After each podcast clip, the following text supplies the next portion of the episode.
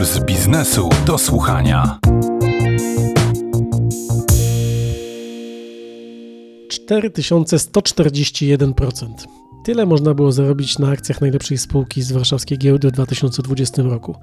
Gdyby przełożyć te abstrakcyjne procenty na liczby namacalne, to wyobraźmy sobie, że inwestując 10 tysięcy złotych w akcje tej spółki, na koniec inwestycji mieliśmy 414 tysięcy. Niesamowite, co? To oczywiście utopijny przykład, bo zakłada zakup i sprzedaż akcji idealnie w dołku i w górce, ale naprawdę zyski liczone w setkach procent nie były niczym nieosiągalnym. Ba, każdy, kto kupił akcje Allegro w ofercie publicznej i sprzedał je na pierwszej debiutanckiej sesji, zarobił ponad 50% de facto w kilka dni.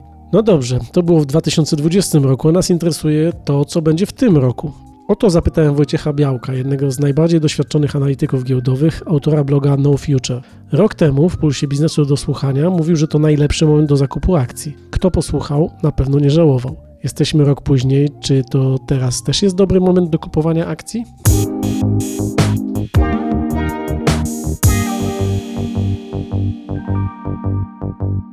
Zacznę od rynku Nasdaq który urósł w ubiegłym e, roku najsilniej od 2009 roku. I w prawie 50-letniej historii tego rynku były tylko 4 lata, kiedy Nasdaq rósł silniej.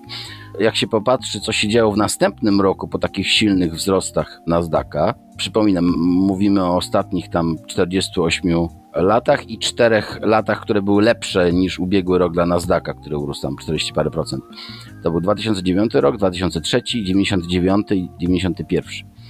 Więc jak się zobaczy, co się działo w następnym roku, po takim silnym wzroście, startującym z głębin e, recesji, no to wniosek jest dosyć e, no, narzucający się. W, w każdym z tych czterech przypadków zachowania Nasdaqa po takim super roku Szczyt był ustanawiany pomiędzy 26 stycznia a 23 kwietnia następnego roku. Innymi słowy, ta hossa, która się rozpoczęła w marcu ubiegłego roku, powinna kulminować, no właśnie, między końcem stycznia nowego roku i końcem kwietnia. Jak to się by mogło przełożyć na warszawską giełdę? Warszawska giełda nie ma jakiejś specjalnej swojej niepodległości i jeśli wzrost na amerykańskim rynku rzeczywiście kulminować będzie w okresie koniec stycznia, koniec kwietnia, no to rozsądnie jest zakładać, że w naszym przypadku będzie podobnie. Mamy początek stycznia, więc e, w optymistycznej wersji mamy jeszcze trzy miesiące, podczas których się może wiele pozytywnych rzeczy zdarzyć. Jakby cała idea tego wzrostu na GPW polega na odrobieniu tych koronawirusowych strat poniesionych w okresie, no właściwie w marcu. I jednak patrzy się na WIG20, który tam zaczął spadek z poziomu 200, a teraz y, z 1200 coś tam e, odrobił większość tych strat i już jest ponad poziomem 2000. Więc no, do tego orientacyjnego szczytu koniec stycznia, koniec kwietnia, no, WIG20 powinien wyjść, nazwijmy to na zero, tak? Można powiedzieć, że cała idea tych interwencji, nie wiem, banków centralnych w ubiegłym roku polegała na tym, by za cenę skrajnego obniżenia stóp procentowych i interwencji monetarnych, druku pieniądza, przywrócić ceny aktywów do przedkoronawirusowych poziomów.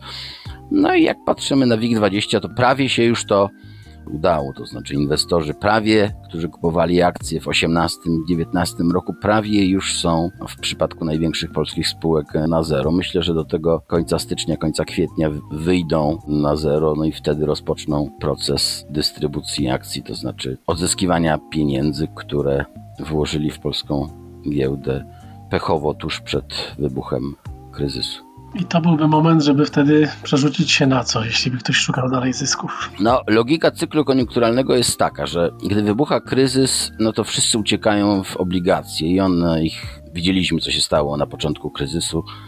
Najpierw pierwszym ruchem było zejście rentowności obligacji na całym świecie do rekordowo niskich poziomów. Kiedy rentowności obligacji, tak, długoterminowe stopy procentowe spadają, nazwijmy to w okolice zera, no to nagle atrakcyjne zaczynają być relatywnie w stosunku do obligacji, które możemy kupić ale no, na 10, 20 lat czy 30 lat mm, możemy na nich oczekiwać, zgodnie z ich rentownością, właściwie zerowych stóp zwrotu.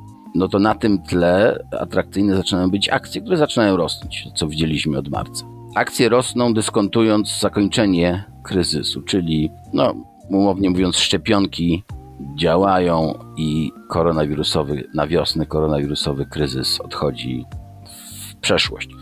Możemy to trochę porównywać do epidemii grypy hiszpanki, która miała no jakby trzy fale. Ta pierwsza z, z wiosny dosyć łagodna, z wiosny tam 18 roku. Druga jesienna bardzo silna, trochę jak ta obecna.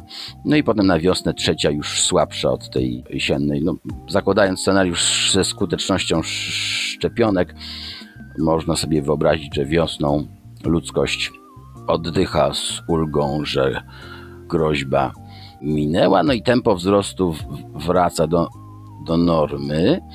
W typowym cyklu przez cały obecny rok, zgodnie z typowym schematem cyklu koniunkturalnego, w którym kolejność wzrostów to jest obligacje, potem akcje, potem surowce. No a w obecnej sytuacji surowce żywnościowe wydają się jakby no, najbardziej atrakcyjne, jeśli chodzi o ten rok. Czyli nie przemawia do Pana teoria, którą niektórzy głoszą, że ta kombinacja czynników w postaci niskich stóp procentowych, które no, można w ciemno obstawiać, że w przyszłym roku banki centralne nie zdecydują się na ich podwyżkę, połączona z ożywieniem gospodarczym, jeśli przyjąć by ten scenariusz, że szczepionka zadziała, że to napędzi hossę na giełdzie. Pan nie, nie kupuje tej teorii. No, Hossa na giełdzie już była, tak, więc y, ona już dyskontowała ten optymistyczny scenariusz. Mnie zastanawia zmiana polityczna w Stanach Zjednoczonych, tak, to znaczy mamy nowego prezydenta, no i mamy strasznie rozregulowaną amerykańską gospodarkę. Jak się przeanalizuje ścieżki S&P 500 za ostatnie kilkadziesiąt lat, to ta z poprzednich dwóch lat najsilniej koreluje zdecydowanie najsilniej koreluje z tą z lat 78-80 to znaczy tą, która poprzedzała zwycięstwo Ronalda Reagana w 80 roku. Przypomnę, że od 100 lat żaden prezydent, któremu się w ciągu dwóch lat przed wyborami zdarzyła recesja, nie wygrał wyborów. Zresztą ten, który wygrał wybory 100 lat temu, został zastrzelony w, na, na początku następnej kadencji, więc y, generalnie albo się nie wygrywa wyborów, jak ci się zdarzy recesja w ciągu dwóch lat przed wyborami, no ale jak wygrasz te wybory, to też nie jest najlepiej. Oczywiście skojarzenie Biden-Reagan zupełnie się wydaje dziwaczne, no bo to prezydenci z innych partii, ale to, że S&P zachowywał się w ciągu ostatnich y, dwóch lat, no właśnie najbardziej podobnie do tego zachowania sprzed y, 40 lat, które doprowadziło do, do wygranej Reagana. Moim zdaniem to jest jakaś sugestia. Znaczy, przychodzi nowy prezydent i musi posprzątać. Musi posprzątać po poprzedniku w ciągu pierwszych dwóch lat swojej kadencji.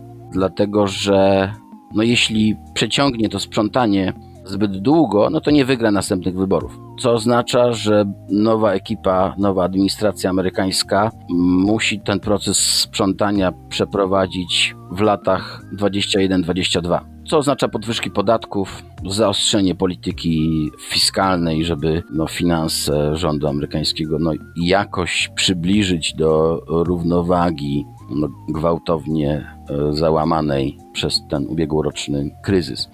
Na co oczywiście rynek akcji zareaguje bardzo negatywnie. Stąd jakby moje oczekiwanie, że między końcem stycznia a końcem kwietnia ta hossa y, ulegnie zakończeniu i no, przez następny rok, półtora będziemy mieli do czynienia z no, negatywną reakcją rynków akcji na próby nowego rządu amerykańskiego sprowadzenia amerykańskich finansów do poziomu no, jakiejś tam w miarę równowagi głęboko zakłóconej przez ostatni kryzys. Scenariusz rozwoju sytuacji na rynkach w tym roku kreślił Wojciech Białek, analityk, autor bloga Know the Future. Dziękuję bardzo. Ja dziękuję.